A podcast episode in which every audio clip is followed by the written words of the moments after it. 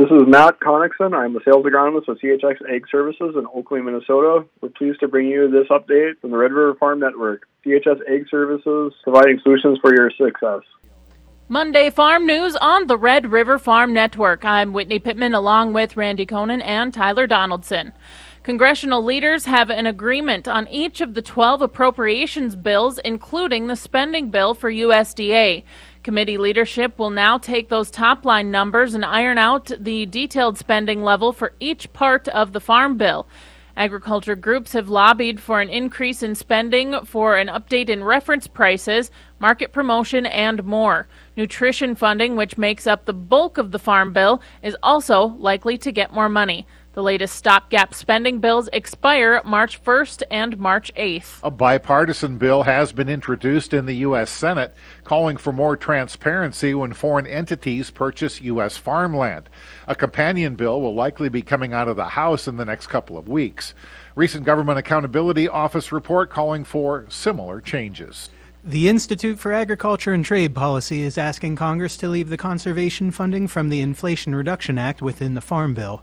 There have been proposals to take money from the IRA conservation funding to increase reference prices or improve other risk management. The Minneapolis based institute said the conservation funds are needed to address climate change and help rural communities.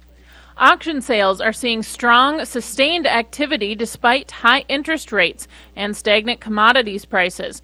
Max Steffes of Steffes Auctioneers says that is the land sales that has surprised the most in early 2024. You know, in spite of the commodity markets doing what they're doing right now, surprisingly strong both on the equipment side and the land side. The things that's probably make, raising the most eyebrows right now is the land side of things. With interest rates the way they are and commodity prices the way they are, the land prices have been incredibly resilient. A lot of recent sales in the last 60 days for, you know, in the valley, 65 to $10,000, even in excess of that in some of the regions up north. It's it's a good market for a seller, and uh, certainly as a farmer, anytime you get to buy land, it's a it's a good thing.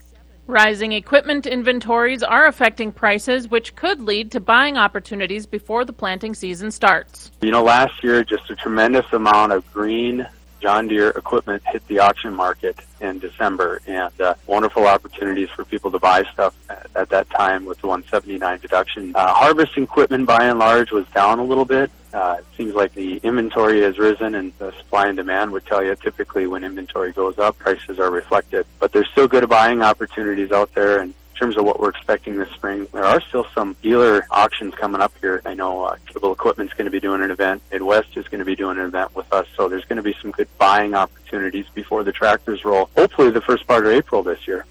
Iowa State University Extension livestock economist Lee Schulz says the cattle market continues to be influenced by low cattle numbers in the country we're in the midst of really the, the continued downturn um, in the cattle inventory cycle. I think the question is, you know, where will we see the, the bottom in the inventory numbers and when will that be reflected in, in the highest prices? So as we look at, you know, 2024, we're expected to see next week when we look at the, the cattle inventory report, um, that'll show lower cattle numbers. You know, production is expected to be down again in 2024, over 5%, maybe 6%. And so from a supply side, uh, that, that is really providing um, you know, a positive factor in, in the marketplace.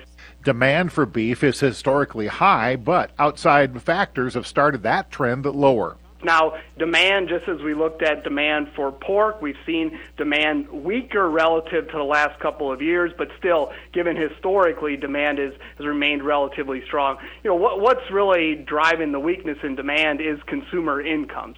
And so we're thinking about it as, as we've seen the impact of inflation on consumers and, and that's really played out in, in their ability to, or less ability and willingness to, to pay higher prices uh, for proteins as well as other goods across the table. The COVID 19 pandemic increased demand for lamb in the U.S. Uh, American Lamb Board Executive Director Megan Wortman says the organization is working to keep demand intact by educating consumers and limiting market vulnerability. We saw some really significant sales spikes and through 2020 through 2022. But certainly, uh, inflation is impacting sales, the cost of food overall. Consumers are definitely having to make decisions to purchase premium meat less often, so that has definitely impacted sales. um, and production is not growing. Um, it's you know LMIC is predicting a slight decline in lamb production, but also a decline in import that you know results in overall lower supplies in the market. The market volatility is, is a challenge so that we can keep you know our pricing and supplies consistent for consumers. In 2024, the American Lamb Board will focus on research and finding new ways to bring value to producers and educating livestock producers on the benefits of diversifying their operations putting more emphasis on reaching those emerging producers and regions of the country where we potentially could see growth, like the Southeast is a really great region for us. These solar grazing opportunities that are popping up are incredibly lucrative for producers. So if we can give them alternative sources of income to keep them in the business and get them attracted into the business, and even speaking of beef and cattle, showing, you know, cattle producers both the economic as well as environmental benefits of adding sheep. So looking at it from a lot of different angles with the overall goal of evening out the seasonality of our production and increasing our overall supply so that we can be more competitive.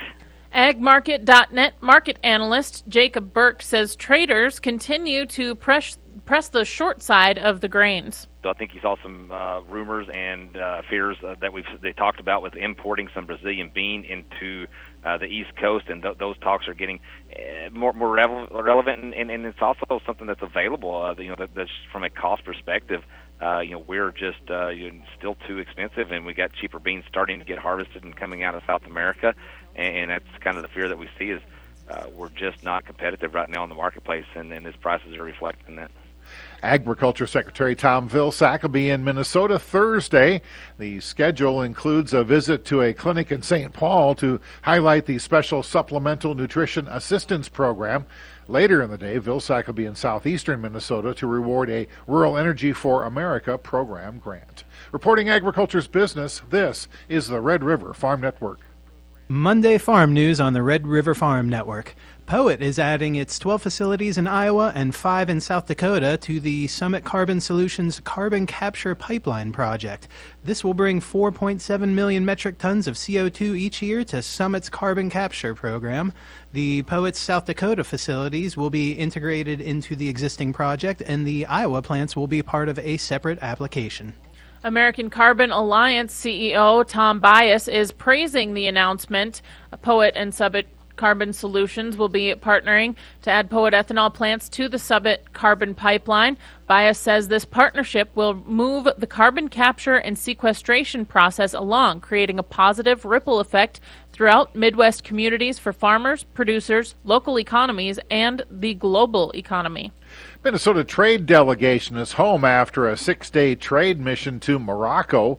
Agriculture Commissioner Thom Petersen said the Duluth port offers an opportunity to serve this growing market. Last year we sent uh, three shipments, uh, three ships of uh, sugar beet pulp uh, to Morocco, and uh, uh, really hoping to build that wheat, corn, DDG, soybean meal market, as they really have a growing poultry sector, as and and so we really focused on that, and so we visited a lot of mills uh, and uh, feed mills, and just um, uh, interesting to see the the um, the the amount of building that's going on there. So that's hopefully the market that we can get is using that Duluth port uh, as well. Minnesota has a special connection with Morocco. Uh, Mohammed Sadiki, who's the Minister of Agriculture, actually has his PhD from the University of Minnesota and is a big fan, and so that opens a lot of doors. Uh, over 200 uh, different Moroccans have uh, done an exchange where they have a degree uh, from the University of Minnesota. So we met people all over that have this strong connection, which really opens a lot of doors for us. We're, I'd say, treated like royalty, you know, and, you know, uh, trade's about relationships. Petersen was joined by University of Minnesota Extension Dean Bev Durgan and representatives of the corn, soybean, and wheat commodity groups. The northern plains will remain warmer than usual this week with temperatures in the 40s and 50s. There will be some in the 30s in the east and 60s in the southwest. Temperatures are expected to be in the 30s and 40s by the weekend. World Weather Incorporated says there is some occasional snow shower activity in the forecast beginning next week. Warm temperatures and limited snow cover are a big change from what we've seen the last two winters. University of Minnesota Extension State Soil Health Specialist Anna Cates says this can impact the amount of wind erosion we see. Uh, having less snow cover just means the soil is exposed to any wind or water erosion that is going to happen. So we have had some winds, and I, when I've been driving around the state the last couple of weeks, I certainly see a lot of that black snow. Uh, you know, it's a it's a balancing act, right? If we can hold the soil in the field, we hold nutrients there for farmer use instead of putting them in the water where they aren't so useful. Um, but we also, you know, the, the less snow cover might mean an earlier, warmer spring, which might be a great thing for farmers. Having residue or something to hold soil in place can be helpful, but Cates says research on soil erosion can be tricky. We've had a couple of data collection points, but I haven't seen the data yet. I think we might see a little bit of a bigger difference, although one thing about wind erosion is that the, the soil can move a long way. So we know that once it lifts off from the ground, it can move hundreds of miles. And so the main thing is to prevent the uh, lift off of the soil. And just a little residue on the surface can do that. Yeah, a living plant is really good at it. Something vertical, like standing wheat stubble, corn stalks, or a living cover crop, those especially slow down movement. Uh, but just having something covered with a flat mat of residue can also slow down the movement of soils. Northern Brazil will see good rains this week, while southern Brazil will remain mostly dry. World Weather Incorporated says warm to hot temperatures in southern Brazil should allow for rapid field work. Brazil's weather pattern is expected to shift with more rain in central and southern Brazil beginning next Sunday.